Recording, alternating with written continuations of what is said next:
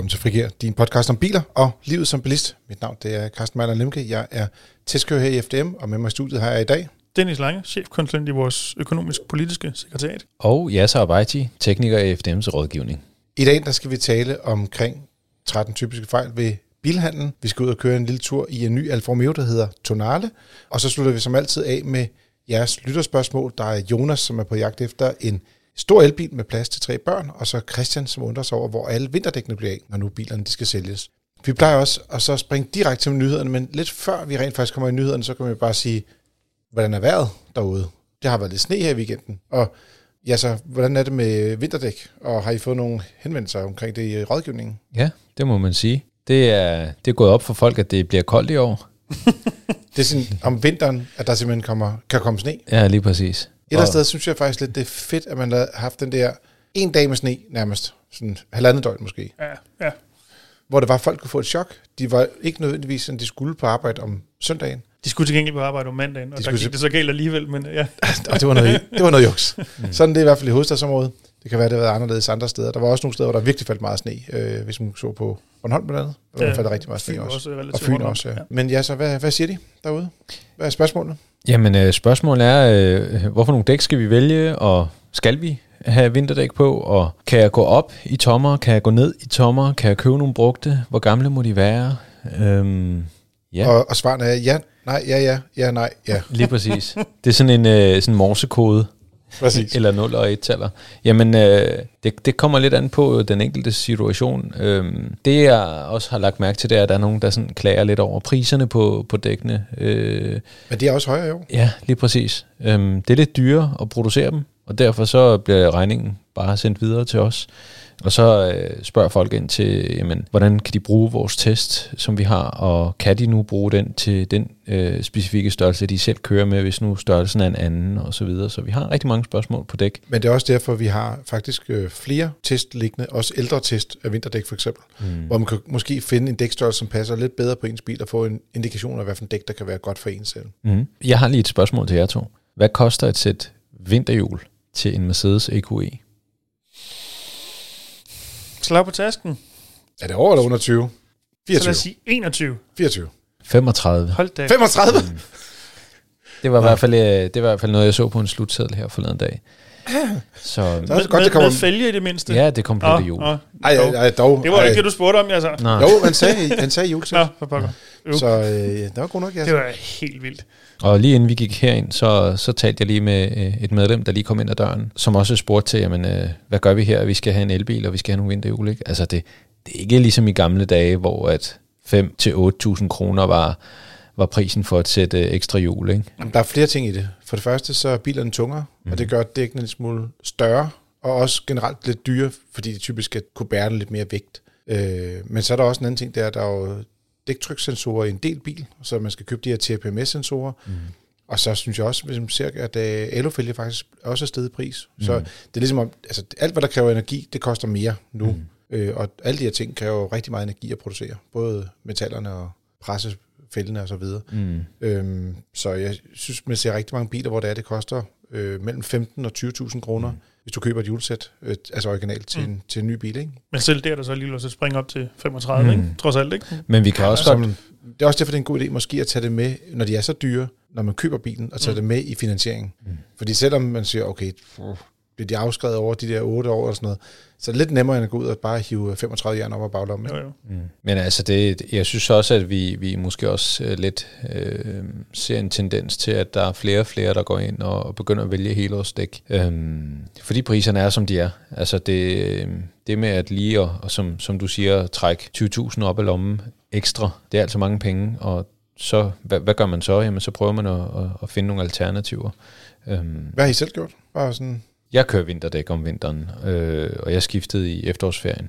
Øhm, det er jo det rigtige tidspunkt, ja så. Ja, men øh, jeg gør jo altid ting det rigtigt. rigtigt. Ja, det er præcis. Nå, jamen, så kan vi gå i, i glidende overgang til øh, det helt forkerte. Ja, hvad som dig, ja, det, Jeg har også altid, og gør stadig, køre øh, vinterdæk, så i sommerdæk om henholdsvis vinter og sommer. Jeg, jeg skiftede for, hvad blev det, halvanden uge siden. Mm. Der, der jeg kunne se i den uh, lidt langrækkende vævesigt, at nu var vi ved at nærme os der, hvor der var potentiale for frostør. Mm. Men hvorfor gør du ikke det rigtigt, ligesom Jasser sagde manden, der har gjort noget endnu mere forkert? Fordi der er noget øh, øh, mentalt øh, i mit hoved, der gør, at jeg kan ikke få mig selv til at køre på vinterdæk, når der er 15 grader udenfor. Mm.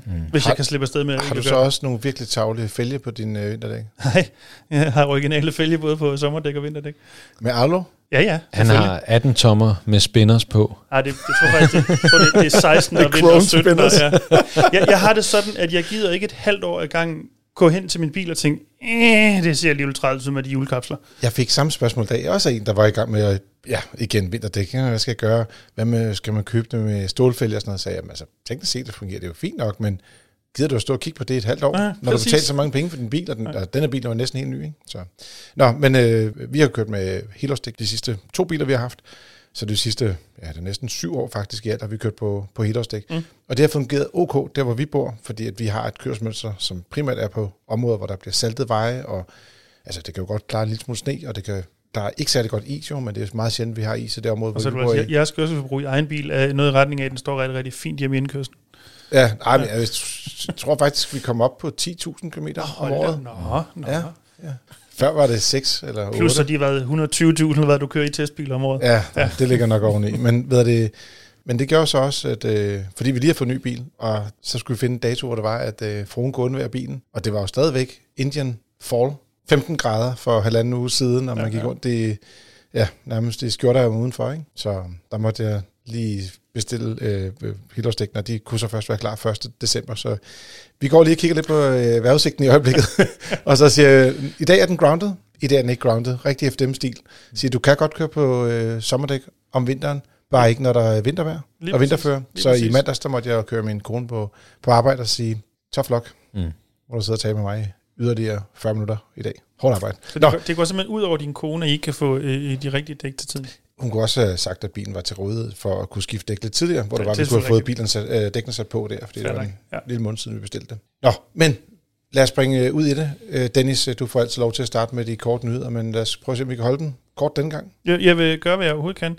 Øhm, jeg har en lille historie med, som vores kollega Torben Arndt har skrevet, omkring øh, det, der vel så kommer, ikke, ikke vel, det, der kommer til at hedde Nordhavnstunnelen, som man nu er officielt gået i gang med. Det er jo den her tunnel, som skal gå fra den eksisterende Nordhavnsvej, nord for København, mm. eller i den nordlige ende af København er vi vel nok teknisk set, og så skal gå, hvad hedder det, ud til Nordhavn, altså den, den nye bydel, man er ved at lave, øh, den første tunneldel under vandet, til det, der på, forhåbentlig på et eller andet tidspunkt bliver Østlig Ringvej og rammer nede ved, øh, ved Lufthavnen, altså gå under vandet mere eller mindre hele vejen øst om København. Men det er, hvor, hvor Nordhavns Vej var det første step, så er Nordhavnstunnelen næste step. Og så kan vi så se, om der kommer et step 3 og 4, hvornår de gør. Øhm, men det er som sagt det, man er gået øh, i gang med. Som ballist kommer man ikke til at mærke super meget til det, fordi øh, Nordhavnsvejen, som jo lige nu ender i en lille stum tunnel, den har man allerede forberedt til, at tunnelen skal fortsætte. Så der er, øh, hvad er det, 100-200 meters død tunnel lige nu, som man så skal koble den nye tunnel på, og det kan man gøre stort set uden, at den eksisterende vej bliver berørt, indtil på et eller andet tidspunkt er der så åben. Øhm, det er mest af alt nogle, øh, nogle lystbåde, øhm, som i et stykke tid her blev flyttet til en midlertidig havn, fordi man gravede under, hvor, hvor løsbådhavnen øh, lå, hedder det vel så. Øhm, så det er der, hvor der egentlig er den største påvirkning. Øh, vi andre kommer ikke til at opleve de store gener ved det, før der lige pludselig står en ny og frisk vej. Jeg kan se, at de skal endda øh, flyttes til en midlertidig havn øh, frem til formentlig 20 27, ja, så det er en længere periode, de kommer jo, til jo, jo, at, ja, det, er ikke, det, er ikke, det er ikke, det er ikke, bare lige hen over vinteren. Nej, nej, nej. Det, det tænker jeg, det havde været meget smart. Sige. Det, det tager lige lidt tid at grave og støbe og sådan noget, som sådan nogle ting nu engang gør. Men nu må man i hvert fald gå i gang. Og så kan man sige, den helt store vision, som du også lige var inde på, det er, at man ligesom skal kunne køre nord for København, og så hele vejen ned til Øresundsmotorvejen, øh, øh under vandet faktisk. Ikke? Ja. Forbi det, der øh, formentlig kommer til at blive til Lynetteholmen, og lige kysse øh, prøvestenen, og så ellers helt ned til Ja, altså det, hvis, hvis, det håber jeg, det gør, men når, hvis det bliver til noget med, med det, der hedder Østlig Ringvej, det der i gamle, der hed Havnetunnelen, øh, den er jo ikke helt på plads endnu, altså fuldstændig detaljplanlagt, så derfor, øh, hvornår, hvor aktiv hvor den går, det er der vist ikke nogen, der tør sige nu, men jeg tror godt, vi tør sige, at den kommer til at løbe ud i vandet. Øh, det er der vist relativt bred enige om, at det er det, man gør, når man gør. Præcis. Og der er noget med, at de har nogle undersøgelser, som først skal være færdige i 2025, og derefter skal man træffe nogle beslutninger. Jeg vil bare sige, det her det kommer jo til at påvirke øh, trafikken øh, i København ret meget faktisk, når den bliver færdig. Ja, ja, ja, Ja. ja. Det, øh, det gør jo, at der er rigtig mange mennesker, der i stedet for at skal køre ind igennem vidderligt centrum af København, kan køre udenom. Og det betyder alt andet lige også, at der er færre biler ind i København. Præcis. Jeg har en øh, nyhed, som jeg kan gøre rigtig, rigtig kort. Opel GSE genopstår. Tak for i dag. Hvad i alverden er GSE? Og kom med det. ja, Er det, øhm, nu, er det, det er noget fra gamle dage, eller hvad? Ja, det er, øh, det er Opels øh, GSE-navn, som øh, nu bliver genoplevet. Øh, GSE har været et, øh, et sportsligt øh, mærke, øh, undermærke kan man kalde det, fra, fra Opel, øh, hvor det før i tiden stod for Grand Sport Einsprut- Einspritzung, hedder det. Det vil sige Grand Sport indsprøjtning, øh, og nu hedder det så øh, Grand Sport Electric. Øh, Jeg, jeg kan huske, at jeg var barn, der hed det GSI, Ja, og det var så ikke... det, Men- Men, det, Injection, var, det, var fordi, det var fordi, det var fra dengang Karsten var barn, og ikke fra da vi to var børn. Så, Nej, nej, det var så stadig... det, Det, det, Og nu kan jeg lytte, nu forsvinder lyden af jasser. Stille og roligt. Øh, herovre på øh, pulten kan jeg se, fordi det forsvinder. det, det hed faktisk også GSI, dengang øh, jeg øh, var, var ung og skruede på biler. Jeg, jeg er gammel Opel-mekaniker, der, der hed nogle af bilerne GSI. Ja. Og så på et tidspunkt, så blev det faktisk OPC, og nu går det så tilbage til GSE. Så øhm, det er jo Opels måde ligesom at elektrificere deres øh, mærke på, så, så der kommer lidt mere sportsligt præg på bilerne, øh, lidt mere markante fælge, lidt mere markant undervogn og så videre. Så det er bare deres måde ligesom at elektrificere deres biler. Det er lidt sjovt, at uh, Opel, hvis vi bare tæller de her trebogstavskombinationer, Mm. har danset rundt om GTI-begrebet. Det er ligesom ikke rigtig turspringe i det univers. Og øh, selvom du prøver at gøre mig 70 år gammel, tror jeg, jeg er så cirka. Måske lige i modtagelsen af en, øh, en Manta GSE, der, der må have været fra cirka 80'erne engang. Og sådan en har du muligvis også set, tænker jeg, Dennis. Monza? Ja, jamen, det var, altså, I hvert fald i bilbladene. I og med, at jeg er født i 79, så må jeg have set noget, der kørte i 80'erne. Ja. Præcis. Men øh, der kom jo faktisk, det hed faktisk GTE i, i den mellemliggende periode. Mm. Så først hed det GSE, så hed det GTE, for eksempel kadetterne, de gode mm. gamle rallybiler, som jeg kiggede på, når jeg så rallyløb i gamle dage. Mm. Og så kom det der GSI-begreb bagefter. Ikke? Men Mm. GTI er de ikke rigtig gået med på, men GSE, ja, det giver jo meget, meget god mening, gør det ikke? Jo, det tror jeg. Det tror jeg det, jo, jo. Altså, Det- det, i dag er der i hvert fald ikke noget, der hedder GTI, sådan stort set. Der er ikke mange, der bruger GTI-navnet eller sådan noget her. Du kan få en Golf GTI stadigvæk og en Polo GTI, men begynder det ikke også at være det? Jo, der er mange af de andre, som ligesom er sprunget af, og, og Ja, som eller- eller slet ikke tilbyder det mere. Jeg sidder det ST eller noget andet. Altså, Eller, det, jeg de vil gerne gøre det til sig selv. deres Hyundai, eget, som så er N i stedet for, ikke? Ja. Øhm, ja. det, det er nok bare sådan, verden har bevæget sig. Ja. Vi har også øh, et par nyheder på vores hjemmeside, fdm.dk, hvor du kan begynde at læse omkring Prius øh, fra Toyota. Øh, men ikke nok med det. De har også vist, øh, Toyota har vist en anden øh, konceptbil, eller hvad skal man sige, en anden øh, elbil, der kommer til at hedde øh, formentlig BZ3. De kalder den BZ Compact SUV Concept. Så øh, ja, det er et langt navn, kan man Meget, sige, meget for en mundret. bil. Ja. Øh, og, og jeg vil sige, lige præcis den bil er meget konceptagtig, hvorimod at øh, Priusen, der bliver vist, den er meget øh, færdig. Og jeg tænker egentlig, at det er den sidste, der er den mest interessant at tale om af de to. Umiddelbart så er det jo lidt interessant det her med Prius, for den kommer også som en plug-in hybrid udgave. Og jeg er lidt usikker på, om der kommer en ren el. Og det kunne altså have været smart at ligesom at overføre det der Prius-univers til den, den eldrevne verden også. Ikke? Jeg Mm. tror, uden på nogen måde have noget som helst af det, jeg tror, at Toyota prøver at lade Prius være hybrid. Enten, Branded. enten almindelig eller plug-in, men, Mm. men være en hybrid ting, som det jo altid har været. Øhm, tror jeg. Men lad os nu se. Jamen, det tror jeg også, og, og, og så har det der BZ-univers, som der så kommer til at være de rene elbiler. Ikke? Mm, præcis. Men den er jo så, skal man sige, flot udformet. Altså øh, også designmæssigt, synes jeg. Øh, Den de- er i det hvert fald øh, 170 gange pænere end den eksisterende Prius, men retfærdigvis, det kræver heller ikke meget for at nå dertil.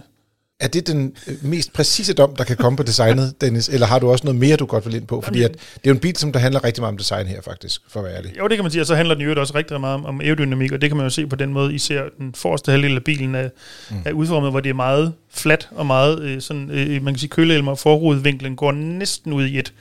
Øhm, Man kan godt kiggeformet. ja, det, ja, præcis. den, den ligner, altså nu er den jo noget lavere end BZ4X, Ja. men, men selve området omkring motorhjelmen og øh, der, hvor lygterne ligger, det minder lidt om det. Jeg ved godt, der er lidt anderledes forlygter på den og sådan nogle ting, men, men, men det der med, den er, at den er meget flad på fronten, det, øh, det går lidt igen i deres nye design i hvert fald. Ja, jamen, det, det virker jo langt af vejen til det den måde, den, altså designmæssigt den retning, man går i. Men igen, må det ikke også der er lidt med aerodynamik at gøre, og så muligvis også lidt uh, crash test ting, der er jo noget med lave former, øh, klar, eller altså lave fronter klarer sig lidt bedre i, øh, Euro NCAP, typisk, som jeg lige husker det.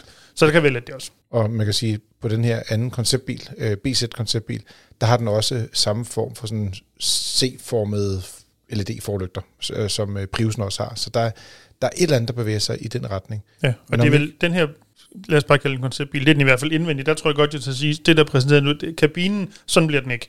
Den, det ydre Ej, i konceptbilen, ja, tænker du på? ja, ja, ja. Det ydre kunne du måske nok ende sådan, og det er vel i virkeligheden det, der så bliver en ele- elektronisk, hvad jeg sige, en elektrisk øh, øh, CHR. Det ligner den også lidt, altså, Ja, øh, klart. men det er det, der ligesom er, man skal se den som, tror jeg. Og så øh, hvis man tager, øh, for at springe lidt frem og tilbage i Priusen, øh, og tager kabinen på den, minder den faktisk også lidt om det, vi har set i den rigtige BZ4X, altså Ja. ja. du ved, med et, et, ligesom et instrumentering, der er flyttet hen over rettet. Personligt synes jeg faktisk, det fungerer ok. Det er ikke lige så slemt, som det er i Peugeot for eksempel, hvor det er, at de har sænket rettet meget og, og gjort det meget lille. Det har man ikke her. Der, det føles mere naturligt, den måde, som rettet er udformet på Ja. ja. i, i Toyotaen i hvert fald. Men det stiller stadigvæk sine begrænsninger for, jeg, jeg har jo prøvet en kort tur i en BZ4X, ja. det sætter stadig sine begrænsninger for, hvor du kan have rettet. Altså du skal ikke have rettet for højt op, fordi så begynder det meget hurtigt at dække noget af den her skærm, der ligger derude under forruden. Men det, øhm, det er klart en udfordring. det er ikke jeg tror også, der er stor forskel på det højde. at fungere. Ja. Det tror jeg, du er meget ret i.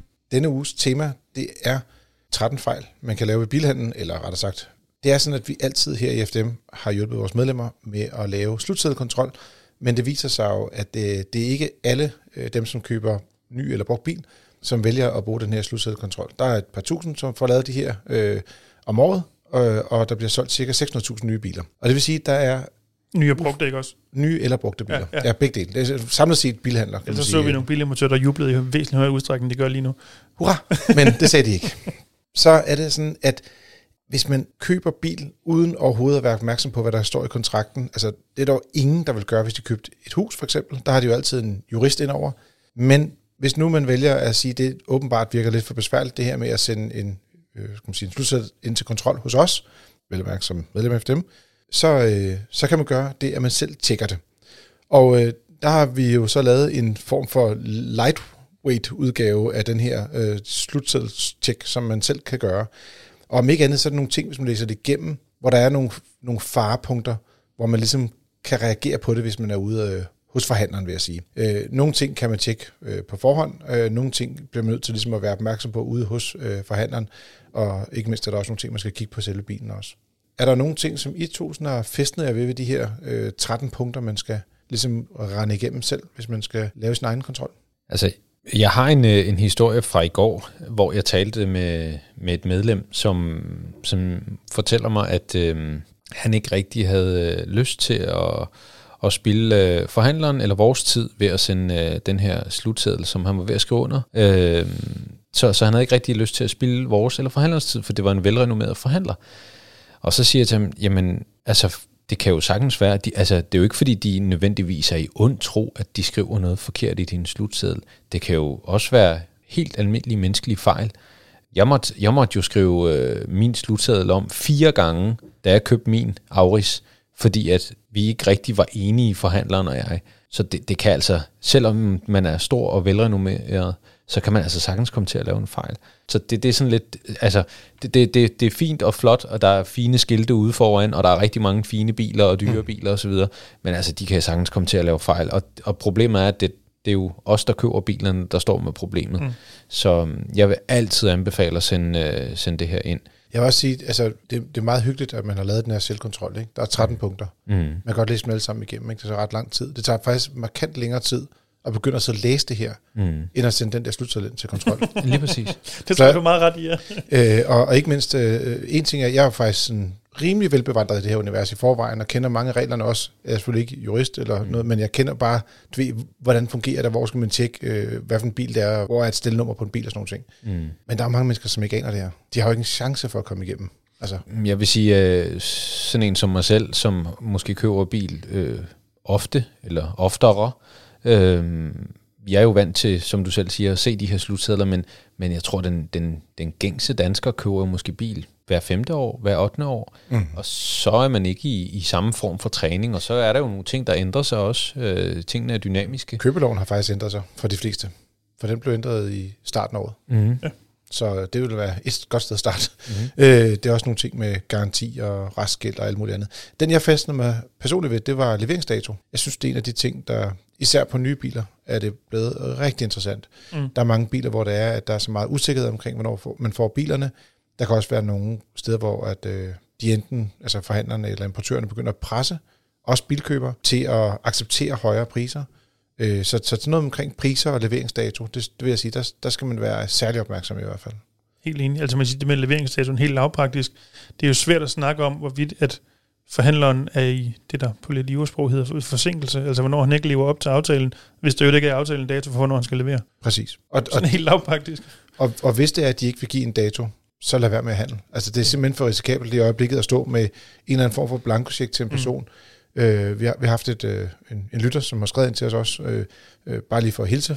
Vi mødte øh, også øh, vedkommende på IK Expo, og øh, han har også bestilt en øh, Kia EV6, som kommer på et eller andet tidspunkt, og nu har han købt en anden bil i mellemtiden. Så man siger, det kan godt være, at jeg stadig skal have den her Kia, når den er klar, du ved. Men han ved jo ikke, om det er næste år, eller næste år igen, det, eller når du, hvad, det kan være, det meget, meget fint passer, men når, når den nye bil, han har købt her, er en 3, 4, 5, 6 år gammel, så er han ved at kunne få leveret sin EV6. Præcis. Men det er jo heller ikke sikkert, at man rent faktisk vil have en EV6. Nej, nej. Eller så står der måske et halvt år til, der kommer et facelift. Eller i mellemtiden er der faktisk kommet fire konkurrenter, som faktisk er meget mere attraktive at køre mm. i. Præcis, Så lige præcis. ja. er der andre ting, I sådan, lige, øh, sådan, altså udover, øh, I vil også øh, bare slippe for at lave noget selv, og bare sende det ind, køre ud fra, ikke? Men, 100 procent. Ja. Øhm, det, det er den, som jeg, jeg altid sådan står med et flag, skulle jeg til at sige, og, og, og står og vifter og siger, hey, vær opmærksom på øh, bilens servicehistorik. Service, service, service. Det er meget Ja. vigtigt. Øh, det er super vigtigt. Bilerne er meget komplicerede i dag. Øh, vi stiller meget høje krav til, hvad, hvad de skal kunne og så videre. Så, så en fornuftig servicehistorik øh, og som minimum et olieskift, altså efter fabrikantens forskrifter, det er super vigtigt, især med biler, der har lange garantier. Øh, sørg for at få de øh, oplysninger og få den dokumentation for, at service egentlig er også er overholdt. Jeg vil sige, lige præcis der er det ret interessant, fordi vi er også på grund af de her lange leveringstider i en tid, hvor det er, at nogen jo har en bil i forvejen, de kører i, som de ligesom siger, Nå, men den, den, den har vi lige indtil den nye kommer. Og så tænker de, der er måske service i juni eller sådan noget. Og bilen, de skulle modtage, den, den skulle de få i maj. Men altså, nu er vi jo allerede kommet hen nærmest i december, mm. og bilen er stadig ikke landet. Men har de så fået serviceret bilen i mellemtiden? Eller har de hele tiden troet, du ved, at det er næste måned, men så er det ikke mit problem. Så skubber de hele tiden det der service eftersyn. Og det vil sige, at bilen kommer lidt ud af synk. De får måske ikke skiftet olie øh, i rettidigt. Det kan påvirke øh, garantier, hvis der stadig er det på bilen. Det kan påvirke muligheden for at få kulance. Mm. Øh, hvad det hos øh, en del importører går de i hvert fald meget op i, at, at bilerne er, er hvis de overhovedet skal overveje at, at give penge øh, på, på kulancen. Mm. Så service, service, service, mm. siger jeg så. Der er grundlag for et nyt fjernsynsprogram, det kan jeg høre. I stedet for beliggenhed. Beliggenhed. lige, lige præcis, lige præcis. Jeg, jeg, jeg kiggede, da jeg kiggede listen igennem, var der to ting, jeg især faldt over. Øhm, og dermed ikke sagt, at det ikke er alle, var det, er det 13 punkter, det tror jeg alt, ikke er vigtige, for det er de. Øhm, men sådan ud fra, hvad jeg sådan selv plejer at fokusere måske lidt ekstra på, hvis man kan sige det sådan. Det ene, det er en forhandler, som på en eller anden måde prøver at begrænse reklamationsretten, altså prøver på at skrive sig ud i, i af reklamationsretten. Det er simpelthen en fuldstændig no-go. Hvis man oplever det, så løb så hurtigt du overhovedet kan. Find en anden forhandler. Det vi er til enhver tid gør, og til enhver tid råde folk til at gøre. Det er opskriften til for problemer. Og den anden ting, og den er måske ikke helt så tydeligt skrevet i de her 13 punkter, men øhm, det er en af de ting, jeg selv plejer at gå meget op i, i alle de der, hvad, fire gange jeg har købt en bil, øhm, at de aftaler, man laver med forhandleren, rent faktisk også bliver skrevet i slutsedlen. Altså hvis du aftaler, at du får modder med, eller vinterdæk med, Ah, eller ja, en selvfølgelig. klargøring, Ja. eller hvad søren det måtte være, ofte så oplever man, at forhandleren lige glemmer måske at få det skrevet ind, og så sidder man måske, jamen vi har aftalt, så er det jo ikke et problem. Nej, det kan også godt være, det ikke er, det men bare det kan også være, det er. Øhm, mm-hmm. Men hvis det står i, i kontrakten, så er der simpelthen ikke noget at diskutere. Så det er super vigtigt, det man aftaler, få det nu skrevet ind. Og hvis han nægter at skrive det ind, så tror jeg godt, du kan regne med, at så er det ikke aftalt. Og igen, så find en anden forhandler. Apropos det med at finde forhandlere, så en lille lakmusprøve, det, altså, jeg håber ikke noget. Ingen, forhandlerne, øh, I skal lige holde jer for ørerne nu, og lade være med at høre efter. Men til alle jer bilkøber, så vil jeg sige, når I er i gang med at kigge på sådan en brugt bil for eksempel, mm. og man tænker lidt, hmm, er den god eller dårlig stand, så sig, jeg vil godt have den her bil, der bliver lavet en brugtbiltest på den her bil hos, hos FDM. Ja. Øhm, uanset om du har tænkt dig at gøre det eller ej. Bare, bare sig det til forhandleren. Fordi alene hans reaktion kan jo godt give en, en, en indikation på, hvordan han vil tage imod dig, hvis der er, der kommer en reklamation efterfølgende. Selvfølgelig vil jeg altid anbefale, at man får lavet en eller anden form for test af bilen, hvis man ikke er selv mekaniker. Men jeg synes, at det her med, at hvis folk de starter med at sige, at det kan ikke lade sig gøre, så ved man jo allerede der, at, ja. at, at de røde lamper begynder at lyse lidt, eller nej, det der FDM, de, er, de går op i nogle mærkelige ting og sager. Det skal man ikke tænke på. Altså i realiteten, at de brugbiltester bliver foretaget, og de fejl, der bliver fundet, der står der ligesom delt op i to kategorier. Ting, som der bør fikses, og ting, som er sikkerhedsmæssige og skal fikses. Mm. Mm. Og hvis det er den sidste kategori, så skal man bare skrive ind i slutsedlen, at de ting, de bliver ordnet. Ja, selvfølgelig. Og, selvfølgelig. Og for mange øh, mennesker vil det faktisk betyde, at de penge, man bruger på selv brugbiltesten, dem får man faktisk igen i form af de reparationer, der bliver udført på bilen, for at den er lovlig faktisk. Jo, jo, og så kan man sige, måske jeg føler mig ikke skråsikker i det eksisterende bilmarked, men under normale omstændigheder, så tror jeg da mange gange, man også godt ikke behøver nødvendigvis skal betale som øh, køber for den der brugtbiltest. Altså en seriøs forhandler, der meget gerne vil sælge bilen, er nok villig til lige at smide de meget få i den sammenhæng kroner efter at få den lavet, så den er sikker på at sælge bilen til dig. Ja, man kan så også sige, at øh, man kan altid diskutere, hvor den skal ligge hen, fordi jo, nogle gange, hvis man er medlem, så er det den person, der betaler og køber testen og sådan nogle ting. Øh, og så kan du, men så kan du måske få et, et større afslag i prisen på bilen. Altså det, det må man øh, lidt aftale derude, ja, hvordan man præcis. har det med det. Præcis. I den uge, der løfter vi motorhjelmen på en Alfa Romeo Tonale. Det er Alfa Romeo, som er i gang med en kamp for livet, og Tonale. det har de været i mange år, har de Jamen det, altså, hver gang der kommer et nyt bilmodel. Jamen, nu kæmper de igen for overlevelse. Ja. Øh, der var Julia, de forsøgte sig med. Der var Stelvio, de forsøgte sig med. Nu kommer øh, Tonale, som er en, en SUV øh, igen. Og der kan man sige, det er måske meget fornuftigt, når man tænker på, hvordan bilmarkedet bevæger sig. Det kommer dog lidt langt væk fra øh, de super lækre, klassiske Alfa'er, vi kender historisk set. Der kommer en diesel til Danmark, der kommer også en plug-in hybrid næste år, og øh, den lander i første halvår 2023. Alfa Romeo de har fået en ny chef fra Peugeot, og han har øh, virkelig sat skub i en elektrisk retning. Så allerede i 2024 kommer deres første elbil, dog i en udgave, altså man sige, en bil, som der også kommer som øh, plug-in hybrid også, og andre motorvanter. Men altså ikke, ikke Tonale, en, en, Nej, en ny, en, ny model? en anden, ja. en anden bil. ja. øh, og så i 2025 kommer de med deres første rene elbil. Og i forhold til tonalen, så kom den her direktør ind ad døren, og så, uff, nu skulle der ske noget, og bang, frem og tilbage. Øh, så han fik ændret ting som for eksempel et større batteri fik bilen. Den fik også en større benzintank og en kraftigere elmotor, og så også lidt med noget software og noget med, at den skal føles både grøn og sportslig og alt muligt Det, det er noget, som jeg kan se, det sidste er lidt mere PR-snak, men det der med et større batteri, så du rent faktisk får en fornuftig rækkevidde på strøm, giver god mening. En større benzintank, det er noget af det mest irriterende ved plug-in hybrider. Det er, hvis du har sådan en 30 liters tank i. Mm. Det kan godt være, det er godt for vægten, når du laver din WLTP-test, men det er et helvede i hverdagen. Og især hvis man kører lange ture.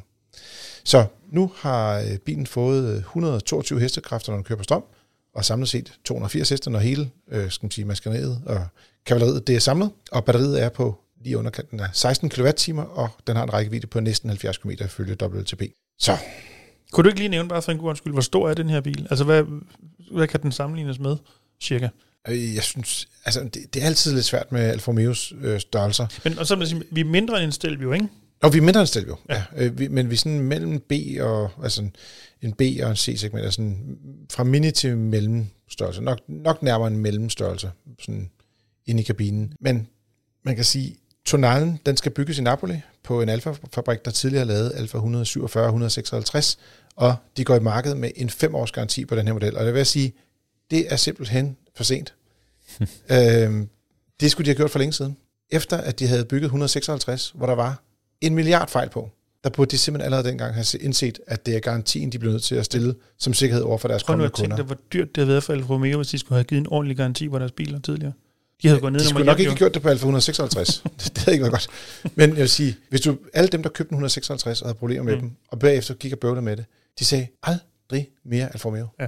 Altså, den bil var på en gang en fantastisk succes og en forbandelse. Fordi den ramte jo en masse mennesker, som virkelig gerne ville køre Alfa Romeo. Og da de så havde ejet den, så tænkte de, det lort, det skal jeg aldrig have igen. Mm. Og det betyder, at de har svært ved at få kunderne tilbage i butikken nu. Og det er også derfor, jeg tænker lidt, altså nu har, de taler ikke så meget om Lancia i det her tilfælde, men det er jo også et italiensk mærke, der ligesom øh, går lidt på Vogue og de sælger kun mikrobiler i form af Y i øjeblikket, hvilket jo er en skændsel mod det, det bilmærke. men Alfa Romeo, der bygger en SUV, og som skal redde dem. Man tænker også lidt, nå, jeg er som bilentusiast, det er lidt spøjs det her, ikke? Ja, ja, ja. Jeg føler mig heller ikke nødvendigvis overbevist om, at det er den her, der kommer til at redde Alfa Romeo, men altså, alt kan jo ske. Hvis jeg nu siger, at den øh, kommer til at have en startpris på diesel på omkring 550.000, og plug-in hybriden nok kommer til at starte omkring 650.000, ifølge Søren W. Jeg kunne nok godt nævne nogle biler, jeg hellere ville købe så til de penge, hvis det var mig. Jamen, er det ikke sindssygt? Jo. Altså, Altså, du kan købe to Kugaer til den pris, ikke? det tror jeg, du har meget ret i. Ja. Altså, det, jeg, synes, det, jeg synes, det er lidt too little, too late, hvis jeg skal sige min mening. Øhm, jeg synes, den, øh, nu, nu har jeg set de her billeder i artiklen og, og præsentationen. Jeg synes, det er fedt øh, med en, en, en flot kabine. Altså, det ser ud, som om der er kredset for detaljerne. Og så er det en plug-in hybrid, som har øh, træk. Altså, når den øh, kører elektrisk, så, øh, så er det elektrisk på baghjulene. Det vil sige, motoren ligger ud foran, men der er ikke forbindelse øh, til baghjulene. Det øh, synes jeg er meget sjovt. Det er sådan lidt en, en, en anden måde at gøre det på. Men jeg tror bare, det, altså det, det, det er for dyrt, det her. Øh, hvem, hvem, vil, hvem vil købe sådan en bil her? Altså, så skal man virkelig ville det. Det skal være, fordi man køber den med hjertet. Øh, og det, det er sådan lidt øh, den tilgang, øh, jeg, jeg altid har haft til Alfa Romeo. Ikke? Det er en bil, man køber med hjertet. Det er ikke, en, det er ikke, det er ikke der, hvor man, man bruger fornuften nødvendigvis. Jeg har faktisk engang kørt øh, sådan en Alfa Romeo 4C, eller C4, mm. eller hvad den hedder. Det er en af de fedeste biler, jeg nogensinde har kørt i. Det, det var virkelig, virkelig en, en fed oplevelse, ikke? Men, men jeg tænker, altså, hvem giver så mange penge for sådan en bil, ikke? Altså, det er igen en bil, man køber med hjertet, ikke? Øhm. Og men det større pengepunkt, end vi, vi har herinde. Altså, ikke Dennis, han har også penge. Åh, oh, det er i den grad også en større pengepunkt, jeg har. Det kan jeg godt ja. garantere dig. Må jeg ikke uh, fortælle en lidt uh, sidehistorie om Tonale? Mm. Kom frisk. Jeg, har, jeg ved godt, det er lidt at uh, fange jer på uh, et eller andet. Men, uh, Byd ind, Dr. Dennis.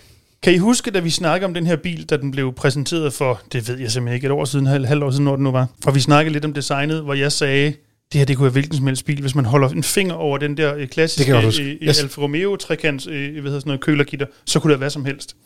Jeg vil bare øh, have lov at fortælle en lille, jeg havde jo ret historie. Mm. Fordi det der jo øh, er, som det er, det er jo den her bil i USA, der kommer den som en Dodge, så hedder den en Dodge Hornet. Og det er grundlæggende samme bil. Man har ændret lidt på fronten. Man har, øh, det er der, man sådan har gjort det meste, fordi en Dodge kan ikke have den her trekantede kølergitter. Mm. Øh, man har ændret en smule på grafikken i baglygterne, og så har man gjort lidt øh, anderledes med instrumentbordet. Jeg vil prøve at vise jer, jeg ved godt, det kan I lyttere derude ikke se, men lige vise jer to et billede af en Dodge Hornet, så kan I se, om I synes, der er den store forskel. Nej. Nej, nej. Det og det understreger egentlig bare pointen om, at det her kunne være hvilken som helst bil. Øh, jeg har lavet mig fortæller det vel ikke, læse mig til, at antageligvis så er Alfa Romeo relativt pest over den her Dodge nu er kommet. Øhm, det var ikke lige det, de havde set sig for sig, da de begyndte at udvikle en bil. Men øh, Dodge manglede en, øh, efter amerikanske tilstande, benzinøkonomisk bil, fordi de stort set kun er sådan nogle high-performance biler, der mm. kører en på literen eller et eller andet. Øhm, så det blev man ligesom øh, i organisationen, og det vil så sige Stellantis, enige om, at øh, vupti, den tager vi og sender til USA. Og så i øvrigt så havde man ikke øh, penge nok i Stellantis til sådan rigtigt at differentiere de to modeller, så derfor så har man lavet den her meget sådan form for batch engineering, hvor du sådan set bare grundlæggende udskifter nogle af logoer, og tada, så har vi en anden bil. Det, der så bliver rigtig sjovt, det er, de havde også tænkt sig at hive Alfa Romeo Tonale til USA, så de to modeller, der grundlæggende er ens, skal begge to sælges i USA. Det minder lidt om Aston Martin, der havde den der Cygnet ja, præcis. på et tidspunkt, som Lige jo var præcis. en badge-engineered udgave af en Toyota IQ. Det var dog lidt mere øh, skal man sige, afstand mellem mærkerne, kan man så sige. Det var faktisk nøjagtigt det, jeg læste. En unangiven Alfa Romeo-kilde udtale, at det her, det var jo bare Dodges Aston Martin Signet. Nå, ja. Jeg vil dog sige, hvis man går ind og sætter sig i kabinen, så har man stadig... Altså, nu havde vi jo faktisk bilen op til tandestesten. Mm. Og jeg synes, øh, nu kørte jeg en kort tur i den derop, og ved det, jeg synes faktisk, at den, øh, den var faktisk ret fed. Altså, den kørte ret godt. Så hvis man går ind og siger, okay, hvad er det for nogle ting, som en Alfa skal kunne, lidt ligesom en BMW skulle i gamle dage, før de, øh, jeg ved ikke rigtig, de ændrede retning. Men Alfa, de skal jo kunne køre godt, de skal kunne tale til sanserne og til livet og til... Jeg lige sige, hvis, hvis en Alfa ikke kan det, så, den så er der slet ingen. Ja. Altså den helt af skiven, ikke? Præcis. Så. Øh, men så synes jeg, en ting, der er en lille smule sjovt, det er, de har jo altid haft det der med, at øh, i gamle dage, så havde du en omdrejningstæller, og du havde et speedometer. Og de havde ligesom sådan et rør ind med sådan, mm. sådan en, en rund bue rundt omkring instrumenterne. Og det har de holdt fast i her. Der, så der er stadigvæk, rundt om instrumentbordet, er der stadig de her buer, så man ligesom kan få den der classic alpha feeling. Men i stedet for, at du har nogle rigtig fede instrumenter derinde i, så du lige fik, fik den der luksusfornemmelse, der godt kunne være i at have fysiske viser og sådan nogle ting, så er det selvfølgelig digitalt, ligesom på alle andre biler. Så det er bare et stort display derinde bagved, og så dropper man lidt den der tanke om, at det hele skal være, jeg ved, jo, der er et rundt speedometer i det og sådan nogle ting. Men, altså. Jeg tror også, det havde været svært at komme her i 2022 med en hvad der, uanset hvor vi drejer det lidt af en familiebil, havde jeg sagt, men til, også til de penge, mm. og så bare komme med analoge instrumenter. Nå, jeg vil ikke sige, at det skulle være. Jeg, jeg, jeg ved også godt, det, det er helt urealistisk det her. Men på den anden side, så er Alfa Romeo har også altid været håbløse, og derfor så kunne det jo faktisk passe meget godt, hvis de rent faktisk var lidt mere tro på oh, jeg, jeg kan huske, da Stelvio kom, I havde den til test, jeg var ude og køre en kort tur i den, mm. hvor den kom med sådan et lille, den havde sådan et infotainment-system på hvad? Tre tommer, eller et eller andet, godt, det var seks tommer. Verdens det var en skærm, ja. hysterisk lille skærm. Det så meget komisk ud. Men der er de dog øh, gået lidt mere moderne til værks her, og fået mm. en ordentlig øh, skal man sige, øh, trykfølsom skærm i midten. Øhm, så jeg vil sige, den, den føles mere moderne end mange af deres øh, andre modeller. Og, øh, men igen også, det gør også, at den begynder at ligne lidt mere mange af de andre biler, der er derude på markedet. Jamen, det er også bare en Dodge jo. Jeg tror, det er sådan en bil, øh, når man ser den, så er det sådan en, du ved, kan du huske det der, når man ser en god bil, og så gav man hinanden en lammer. Mm. Jeg tror, at vi skal øh, satse på, at der kommer en trend, der hedder tonale, og så får man en lammer. Men det kommer aldrig så, til at ske jo. Hvad er den sikreste leg? Lige præcis. kan vi skifte gul bil ud med tonale? Ja, ja, tak. Ja, ja. Jeg er træt af at blive slået hele tiden. Ja. Men øh, ja, som øh, du nævnte, øh, ja så, så er der øh, firehjulstræk på bilen. Den har benzinmotoren trækkende på forhjulene og el på baghjulene. Jeg mener også, vi har set noget lignende hos BMW. Deres to øh, aktive tur, XC220, 225. Den havde også el på baghjulene. Mm. Nå. Øh, og øh, så er der rimelig god plads øh, på bagsædet, og det, det skyldes lidt, at de har lagt batterierne i kadancetunnelen, og det er faktisk lidt interessant, fordi mange af de her plug-in hybrider, der ligger de enten under bagsædet, øh, ødelægger bagagerummet, eller også nogle gange, så ligger de dem også under, øh, skal man sige, fødderne øh, mm. ved bagsædepassagererne. Men her der skulle man angiveligt, øh, som Søren har oplevet det i hvert fald, sidde rigtig øh, fornuftigt om bag i også. Og så tror jeg ikke, vi kan trække mere ud af en øh, Alfa Romeo til 650.000 kroner for denne gang.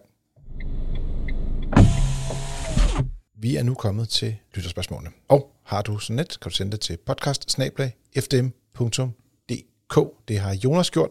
Han har skrevet ind til os, og tak Jonas for din pæne kritik af os, og øh, vi skal selvfølgelig gøre os vores bedste for at levere en god podcast til dig hver uge. Han har et spørgsmål omkring valg af elektrisk SUV.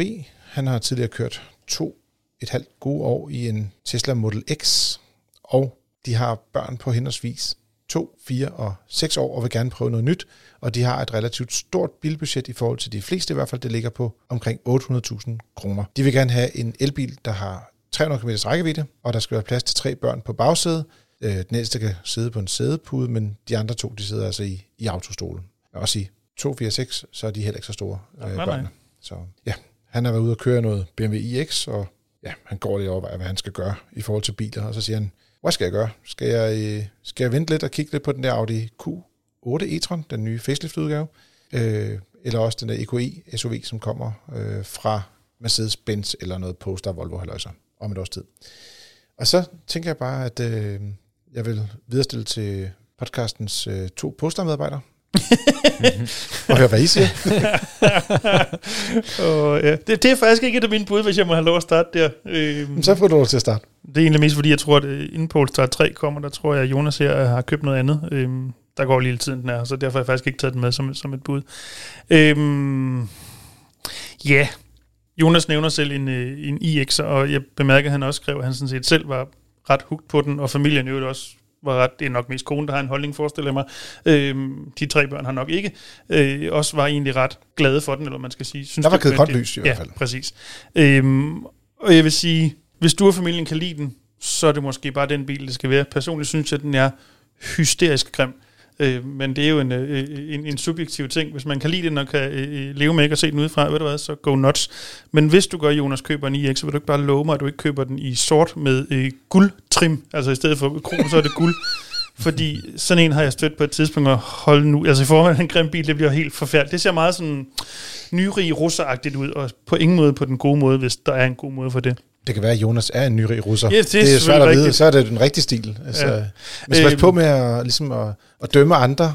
Skal du nej, huske, jeg, jeg vil gerne dømme, at det er en grim farvekompetent til en forvejen grim bil. Okay, øhm, men jeg vil sige, hvis jeg skal sådan komme med et par andre bud, jeg tror, hvis det var mig i den her fuldstændig imaginære verden, hvor jeg skal ud og købe en bil til 800.000, jeg tror umiddelbart, at jeg vil kigge på den faceliftede øh, Audi øh, Q8 e-tron, det der hed e-tron for et kort øjeblik siden, mm-hmm. øhm, som prismæssigt også ligger det omkring, og øhm, med den, i den faceliftet har en rækkevidde, hvor han realistisk set, tænker jeg nok også godt forvente 300 øh, km.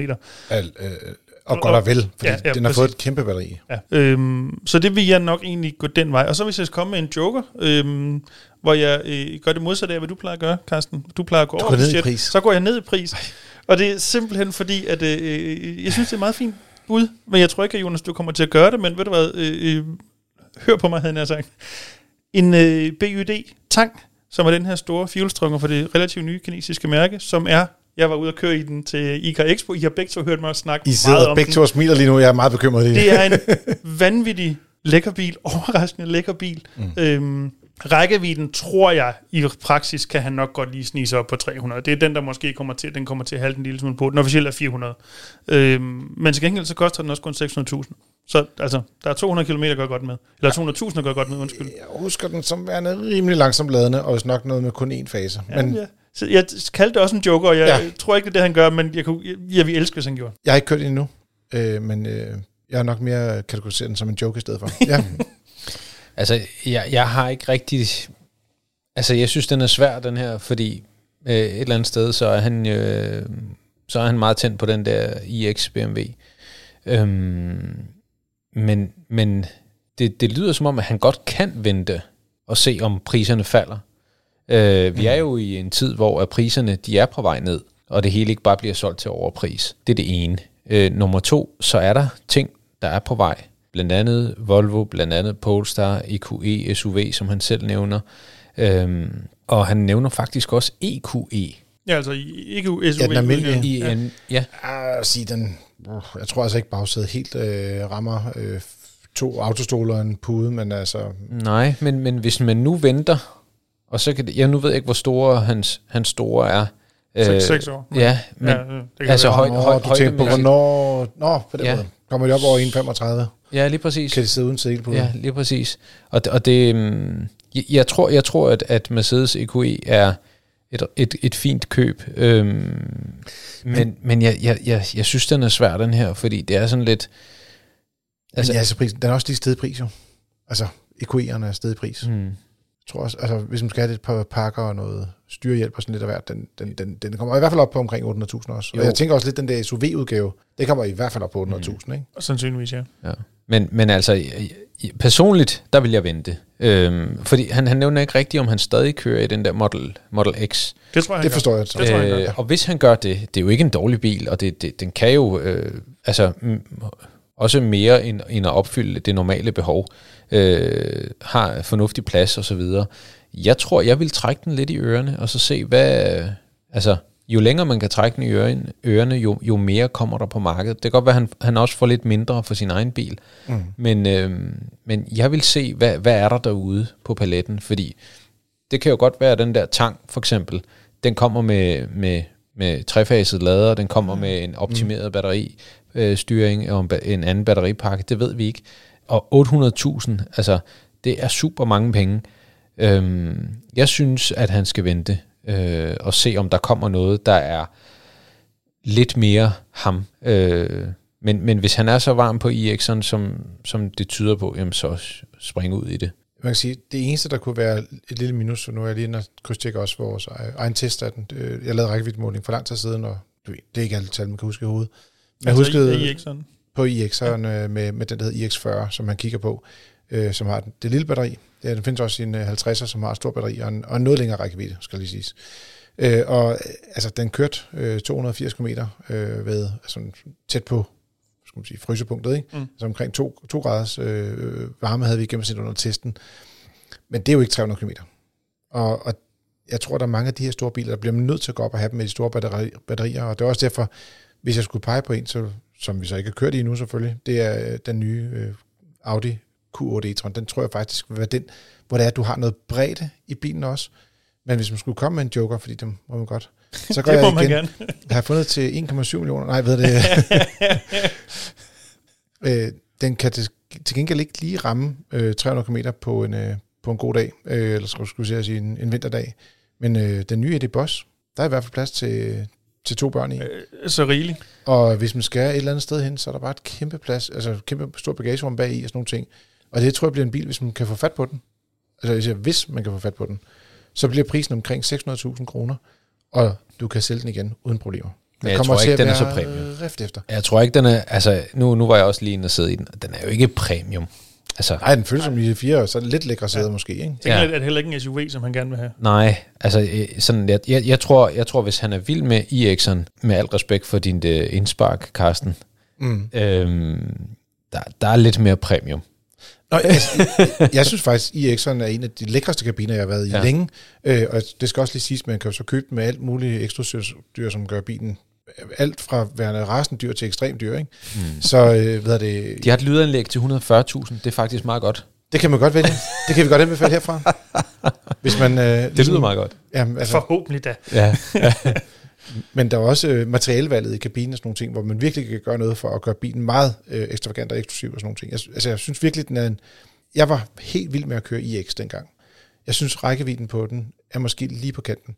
Og hvis man vælger øh, den der X-Drive 40, øh, 50 i stedet for øh, 40, øh, så får den en rækkevidde på næsten 200 km mere i officiel rækkevidde, og det gør altså en kæmpe forskel. Så kan det være, at han skal lidt flere penge øh, op ad lommen end de 800.000. Så tror jeg ikke, han kan holde den inden for på nogen måde.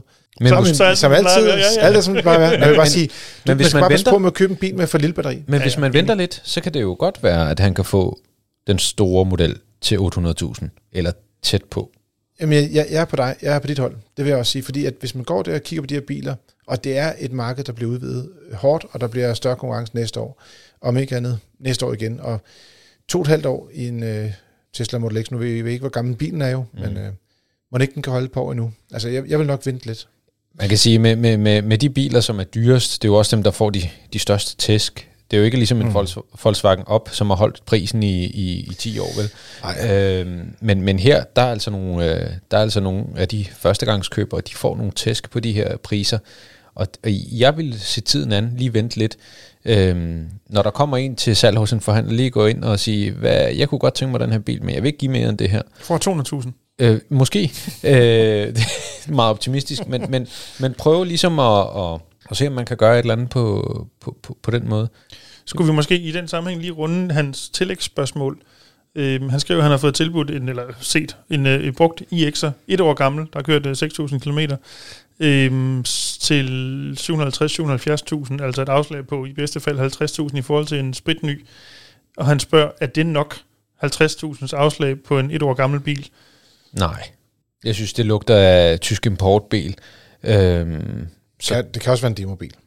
ja, men jeg Men- synes ikke, det er nok. Jeg vil aldrig købe en så dyr bil, der i forvejen har en kun to år lang garanti. Mm. brugt.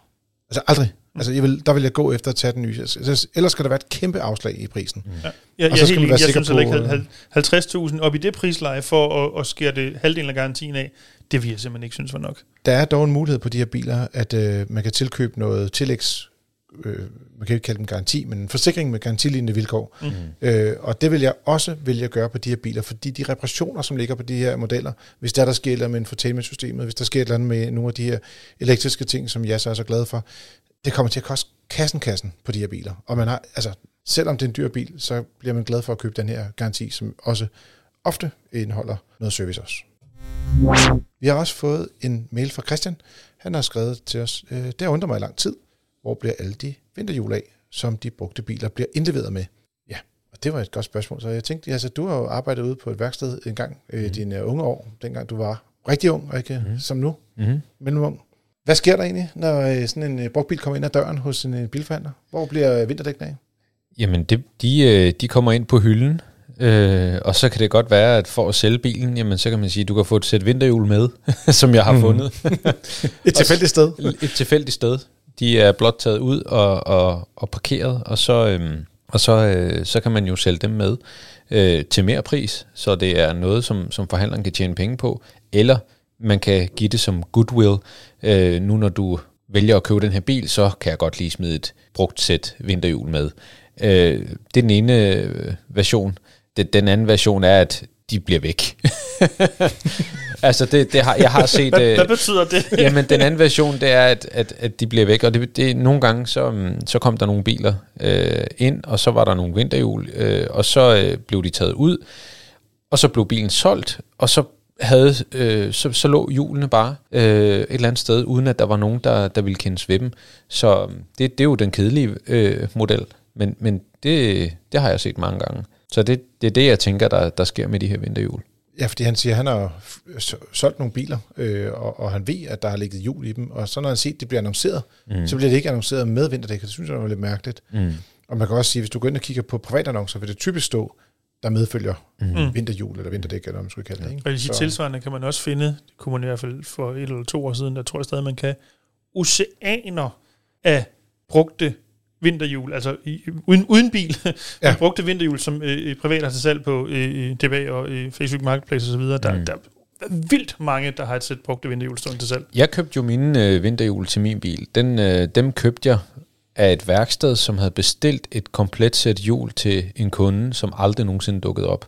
Nå, Og, og dem op. fik jeg til, til en vanvittig pris. Øh, super øh, god pris, og det var fornuftige testvindende dæk øh, med TPMS-ventiler og det hele. Til en rigtig god pris. Så det kan godt lade sig gøre. Min søn han havde øh, en kort periode en Citroën Berlingo, og øh, til den bil, øh, der insisterede jeg bare på, at han havde nogle ordentlige vinterdæk at køre på, fordi at bilen derudover er aldeles forfærdelig rent sikkerhedsmæssigt.